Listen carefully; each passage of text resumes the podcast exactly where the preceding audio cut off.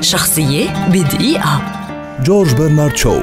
روائي وكاتب مسرحي وناقد أدبي إيرلندي ولد في دبلن عام 1856 اضطر لترك المدرسة وهو في الخامس عشر من عمره ليعمل موظفا. ولأن حياته كانت في بدايتها نضالا ضد الفقر فقد جعل من مكافحة الفقر هدفا رئيسيا لكل ما يكتب. ويظهر ذلك جليا في مسرحيته الرائد باربرا. نشرت أولى مسرحيات شو بأجزاء تحت عنوان مسرحيات غير سعيدة ومسرحيات سعيدة. وكانت هذه المسرحيات مفعمة بما سيصبح فيما بعد بعد الحس الفكاهي المميز لشو ولتضع الأرضية التي بنى عليها شو أعماله العملاقة القادمة. في نهاية القرن التاسع عشر وبداية مع مسرحية قيصر وكليوباترا تهافتت كتابات شو من تلقاء نفسها. فقد فاقت إنتاجات الكاتب الناضج كل التوقعات. إلا أن المسرحيات التي كتبها في العشرين عاما التي تلت مسرحيات الإنسان وسوبرمان ستبقى المسرحيات الأساسية في مجمل ذكرى مسيرته الأدبية. منح شو عام 1925 جائزة نوبل للأدب. عن مسرحية سيدة الجميلة أو بيجماليون